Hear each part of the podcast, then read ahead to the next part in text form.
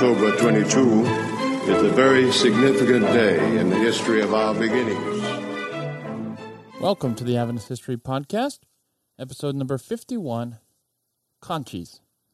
Last time, we took a break. Yep. Well, okay then. Welcome to season two of the Adventist History Podcast. We had a great season one, starting with the story of William Miller and ending by killing off our main character, Ellen White. Bam! Never saw it coming. What a season finale. Why are we breaking the show up in the seasons anyway? Well, I explained this in the last episode, but I will save you a few minutes and explain it again. There are two particular reasons. Let me start with the second reason, which is that at some point we're going to run out of history. I don't know when, but we will. We'll arrive at the General Conference session of 2020 or something, and we'll have to stop while the history elves go make some more history for us. Then we can launch another season, a season three and four, and start a new story about Adventist history. Guys, we could tell this whole story from the perspective of women or from South Americans or dogs or whatever. We could even talk about the history of Adventists and food. We could interview interesting people. We could even talk about the history of Adventist history. I just blew your mind, admit it. Clean it up. Point is, there's a lot of stories to tell, and seasons are easy ways to break those stories up. Now, seasons one and two are defined by Ellen White. Season one is defined by her presence, season two is defined by her absence. And I want you to pay attention to that absence as we go through season two, especially with these first few episodes. Ellen White performed a role in the Adventist church no one has been able to perform.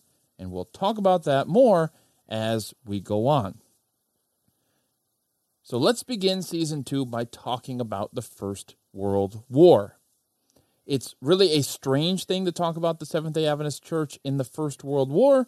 It's strange because Adventists in the First World War have two opposite experiences. One of those experiences was great. We've talked about General Conference President A.G. Daniells' tour of the Pacific, crowds awaiting him at those stops.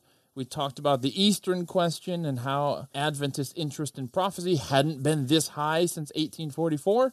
It just seemed like a massive end time prophecy was just about to be fulfilled right in front of their eyes. The signs were all there. So close. It was an exciting time. One Adventist wrote in 1914 The heart of every Seventh day Adventist must be thrilled by the present situation in Europe. End quote. Okay, maybe try not to sound so excited about the worst war in world history, but they weren't exactly excited about the war, they were excited about the fulfillment of prophecy. Not since 1844 had there been such a sense of purpose and energy in the church. And church leaders were also excited about churches filling up with new members and money pouring in. The Northern New England Conference, which had been suffering in late decades, grew by 25% during the war. Leaders in Australia were astonished at how much the church was growing during the war years. In 1915, the Review's special War Extra issue flew off of the presses. It sold 1 million copies in 20 days. Adventists had never sold so many papers so fast. One General Conference officer proclaimed that, quote, God has marvelously blessed the work. War, pestilence, famine, earthquake, and fire have stimulated rather than retarded the message in its steady advance. End quote. The officer went on in breathless excitement about all the missionaries the church was sending out and the opportunity which the World War provided. Meanwhile, the other experience that Adventists had during the First World War was hardship and misery. Now, Adventists were registered as a peace church in America since the Civil War, and that meant almost nothing to the rest of the world. James Cutmore was not an Adventist, but he did have three daughters. He was a patriot, and he attempted to volunteer for the British Army in 1914, but he was sent home because he had poor eyesight. Two years later, in 1916, he was walking home from work when a stranger, a woman, approached him and handed him a white feather. James Cutmore enlisted the next day. Two years later, he was dead on the battlefield. His nine year old daughter remembered it vividly 70 years later.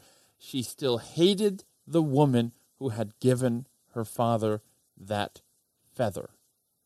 Now, that white feather was powerful in England.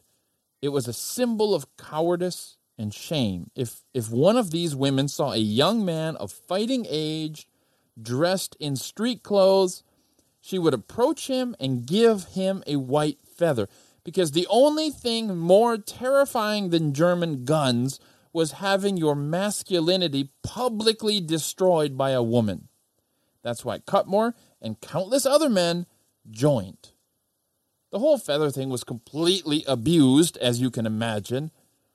After all, Cutmore wasn't a coward. He had tried to join the army two years before. And veterans who would return home to recoup from their injury, for instance, also found themselves the recipients of the dreaded white feather, which infuriated them.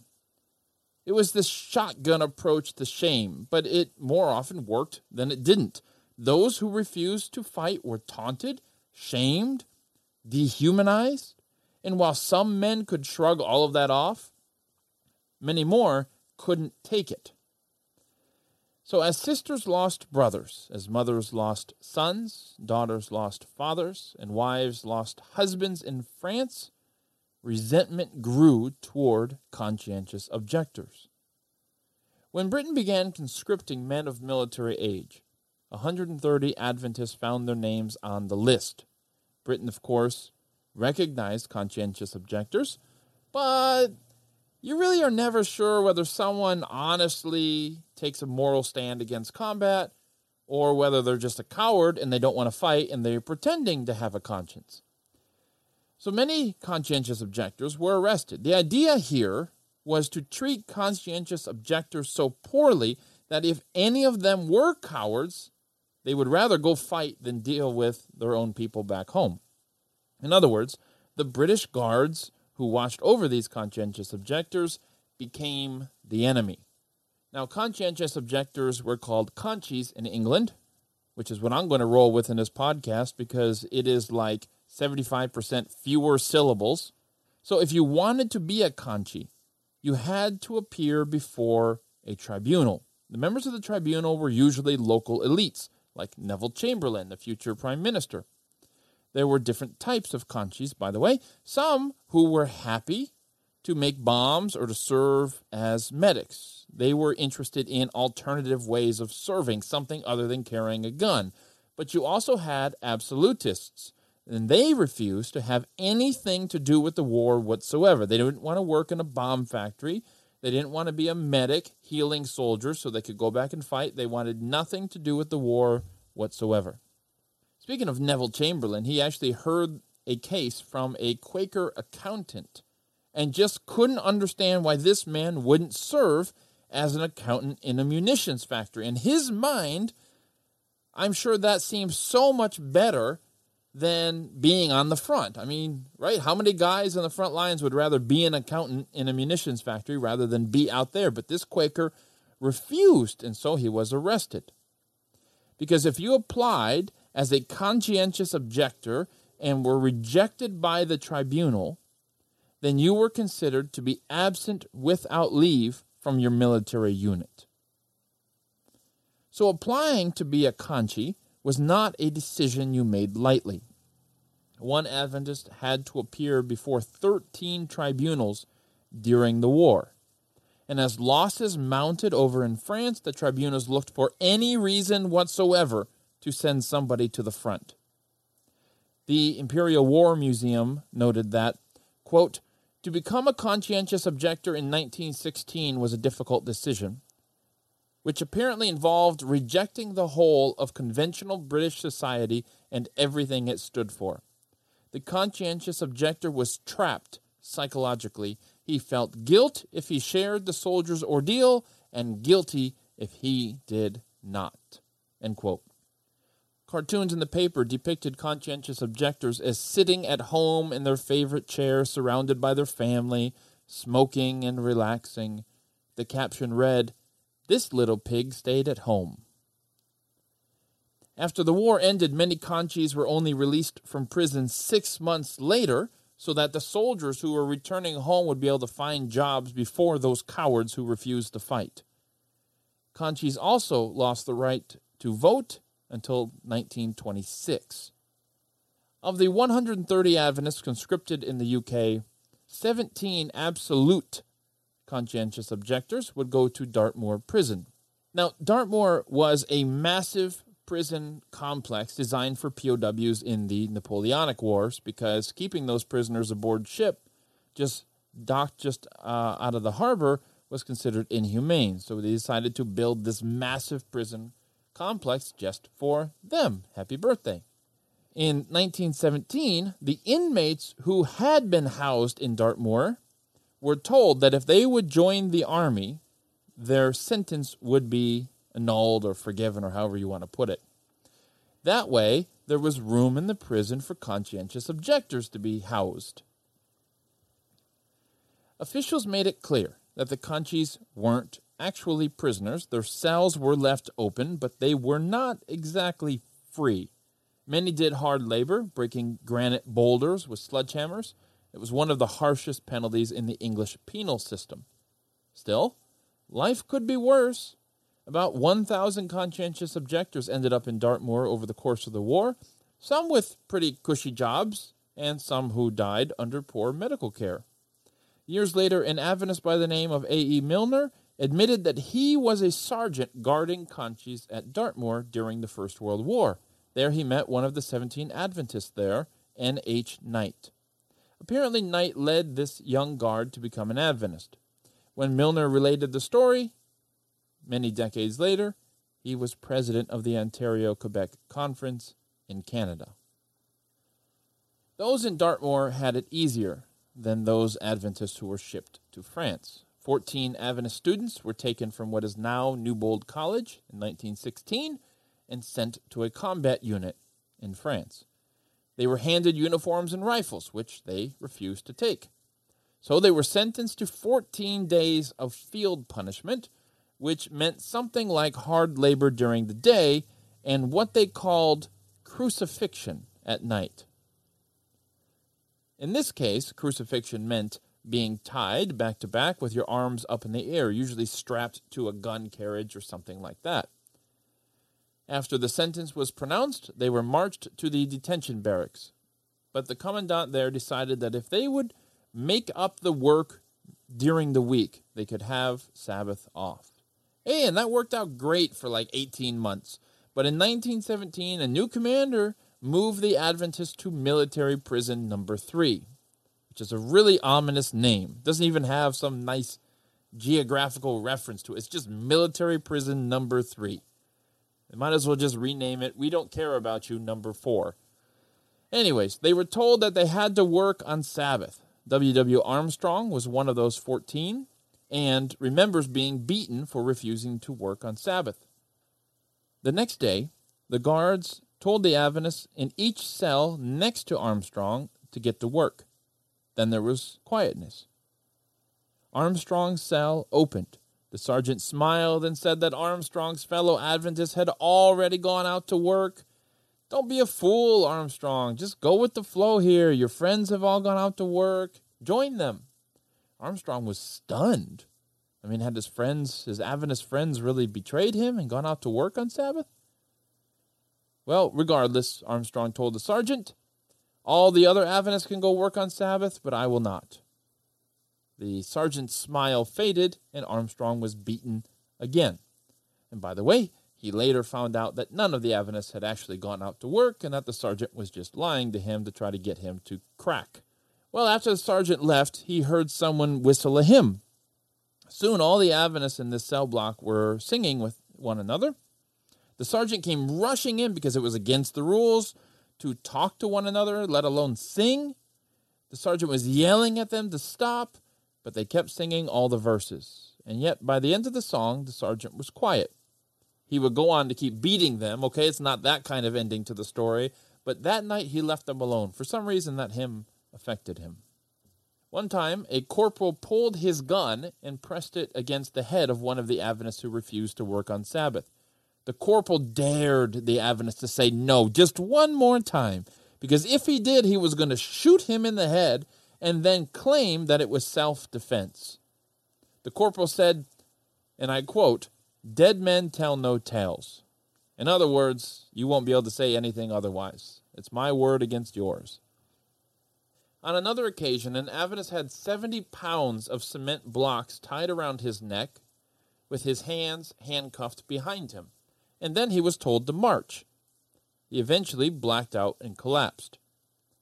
When word of life in military prison number 3 leaked back to England, the Adventist Church filed a protest.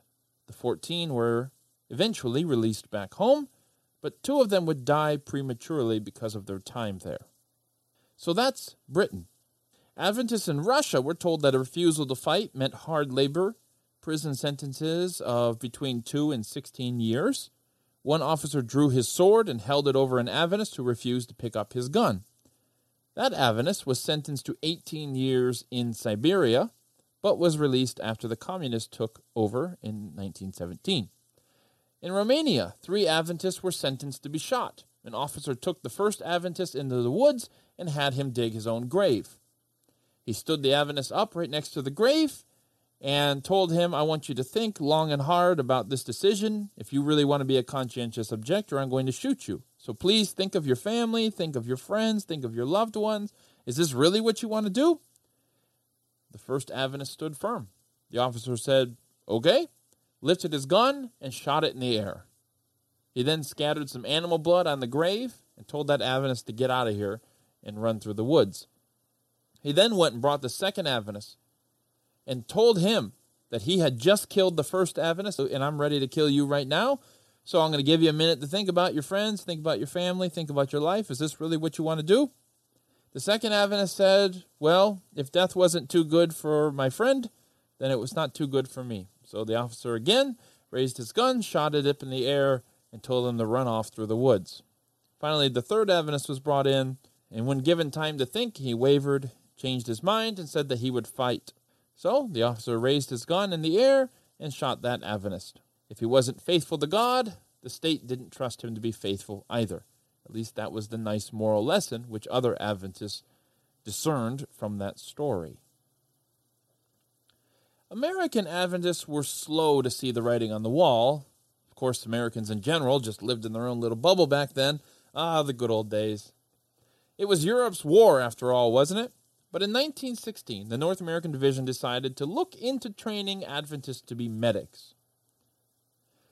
We've been sharing some of the worst stories about Adventists in the war, but of course, many did serve as non combatants, like medics, just fine. What made this possible, especially in America, was a subtle change in the Adventist interpretation of the Sabbath.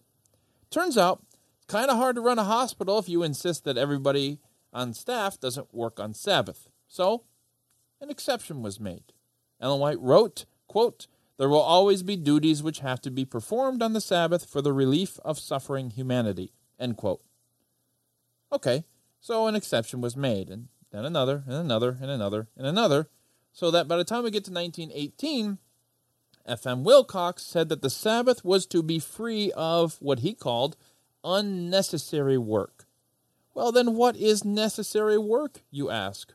Well, our good friend Wilcox has an answer for that. He gives some examples.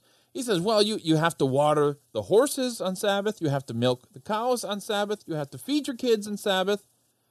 Some Adventists employed as domestic servants will have to work on Sabbath too. Adventist institutions still need security guards on Sabbath. And of course, sanitarium staff need to care for the sick. Well, that's a fairly broad set of examples. And Wilcox knew it. He warned against making the exception into the rule itself. Wilcox believed that you could work on Sabbath in these ways and keep Sabbath, But these exemptions had a secularizing influence. An Adventist sanitarium could still have an air of sacredness on Sabbath. But what about, thinking decades down the road here, what about when Adventist doctors began to work at non Adventist hospitals? That's another topic. But in any case, becoming an Army medic clearly allowed an Adventist to serve in the military without violating their conscience. They didn't have to kill anyone, and they could work on Sabbath by saving lives.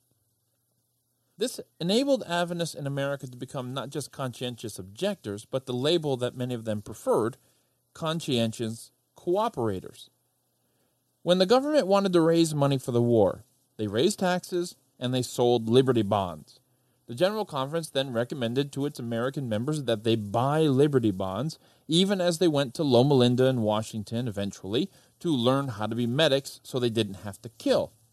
Church leaders, going all the way back to James White, didn't seem to think that there was any kind of moral conflict between financially paying others to kill on your behalf, even while you refuse to bear arms. Anyway, in 1917, a statement was issued and carried in a secular paper, one in Minneapolis. A headline read, Will not fight, but will brave dangers to work for American government. Five points were outlined, the last of which read, quote, Always remember that a good Seventh day Adventist is a good citizen. End quote. Adventists were encouraged to pray for the president, and a special offering was taken up for the Red Cross. Despite this loyalty to the government, Adventists in America suffered the same kinds of low grade harassment that others did. Some were told that they would be recognized as conscientious objectors and then sent to fight anyway.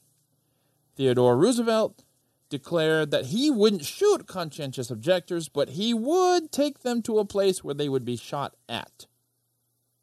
And it didn't help that some Adventists in America were German immigrants who were very vocal about their support of the fatherland.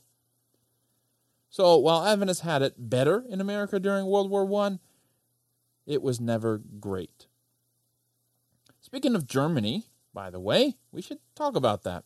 Because early on, church leaders there informed the government there that Adventists were good Germans and would fight in the army.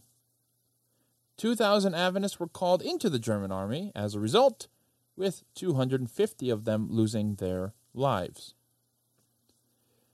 Conradi, leader of the European division in Germany, faced a tough choice. Germany was not England, nor was it America, and some conscientious objectors had already been shot. Conradi didn't want to see his life's work of building up the Seventh day Adventist Church in Europe go to waste and have the deaths of hundreds of Adventists on his hands. So, yeah, the Kingdom of Bavaria agreed to recognize the Adventist Church so long as Adventists went to school on Sabbath and agreed to fight in case war broke out. Conradi took steps to ensure that Adventists would remain in favor with the state.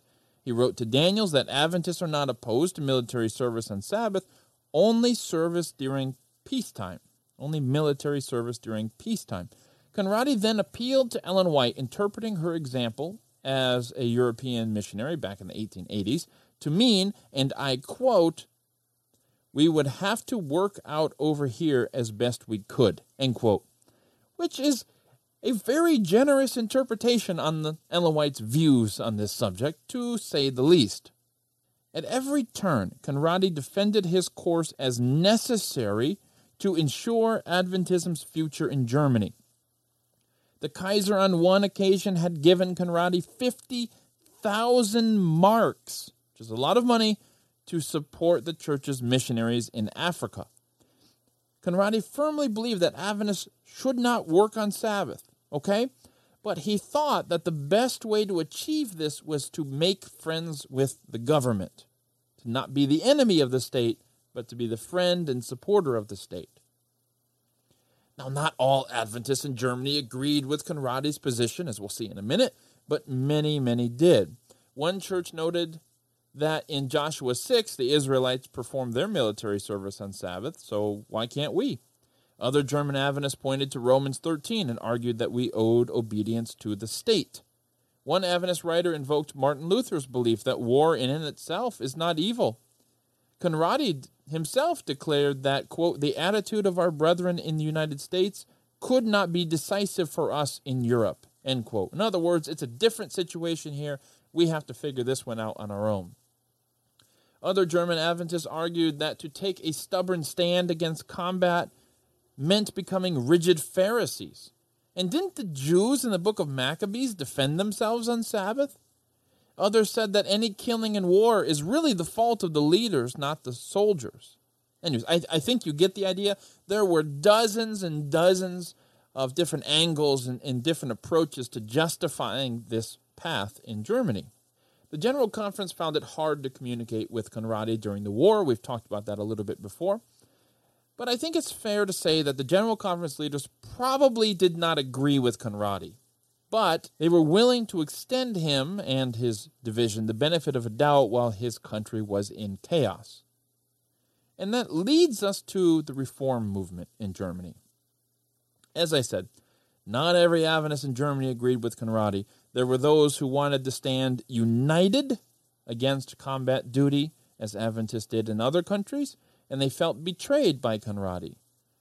These dissenters began circulating pamphlets declaring that Conradi's alliance, I guess if you want to call it that, his alliance with the state was wrong both sides began blasting each other and accusing each other and, and stretching each other's words. The church responded by disfellowshipping and denouncing members of this reform movement, as they came to call themselves. And some church leaders even handed these reformers over to the police. It was ugly. Everyone believed that they were doing what was right, what was best for the church. And Conradi at least could point to the numbers. Oh, how Adventists love the numbers. Give me the numbers, all the numbers. The Adventist church during the war in, in Germany grew by 40%. In fact, we have evidence that around 300 members even joined because they were converted by Adventist soldiers during the war. In other words, those who signed up for duty, whether they were combatants or non combatants, they looked at that as a missionary enterprise to try to convert other soldiers they, they were serving with. And it seems that that was somewhat successful. Now, we'll have occasion to talk more about the Seventh day Adventist Reform movement as we go on. But you should know that in 2014, which is, I know, a hundred years after the First World War began, Adventist leaders in Germany officially apologized to members of the Reform movement, which now numbers about 40,000 members around the world. It was the first major split after Ellen White's death. It was a split Ellen White might have prevented. When the dust cleared after the First World War, Adventists found that the world that was changing had changed. While the rhetoric of warmongering was wrapped in religious language, after all, every side was fighting for God, the effect of the war was a loss of cultural power for Christians. They just didn't fully realize it yet. Adventists in the West had hoped that the liberal slide towards secularism might be arrested by this catastrophic war. Maybe people would wake up and return to the values of their parents. They didn't. The sun that rose over the post war horizon brought the dawn of a new secular age. And with the dawn came something the Seventh day Adventist Church hadn't wrestled with since 1844 doubt.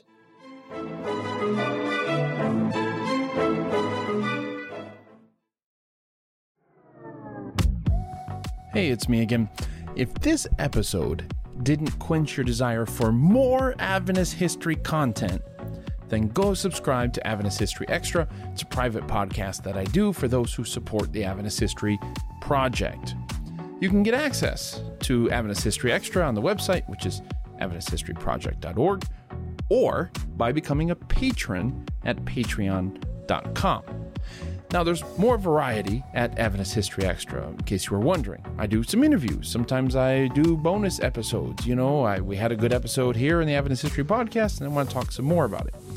Other times, I go behind the scenes at conferences I attend, like the Women in Seventh day Adventist History Conference.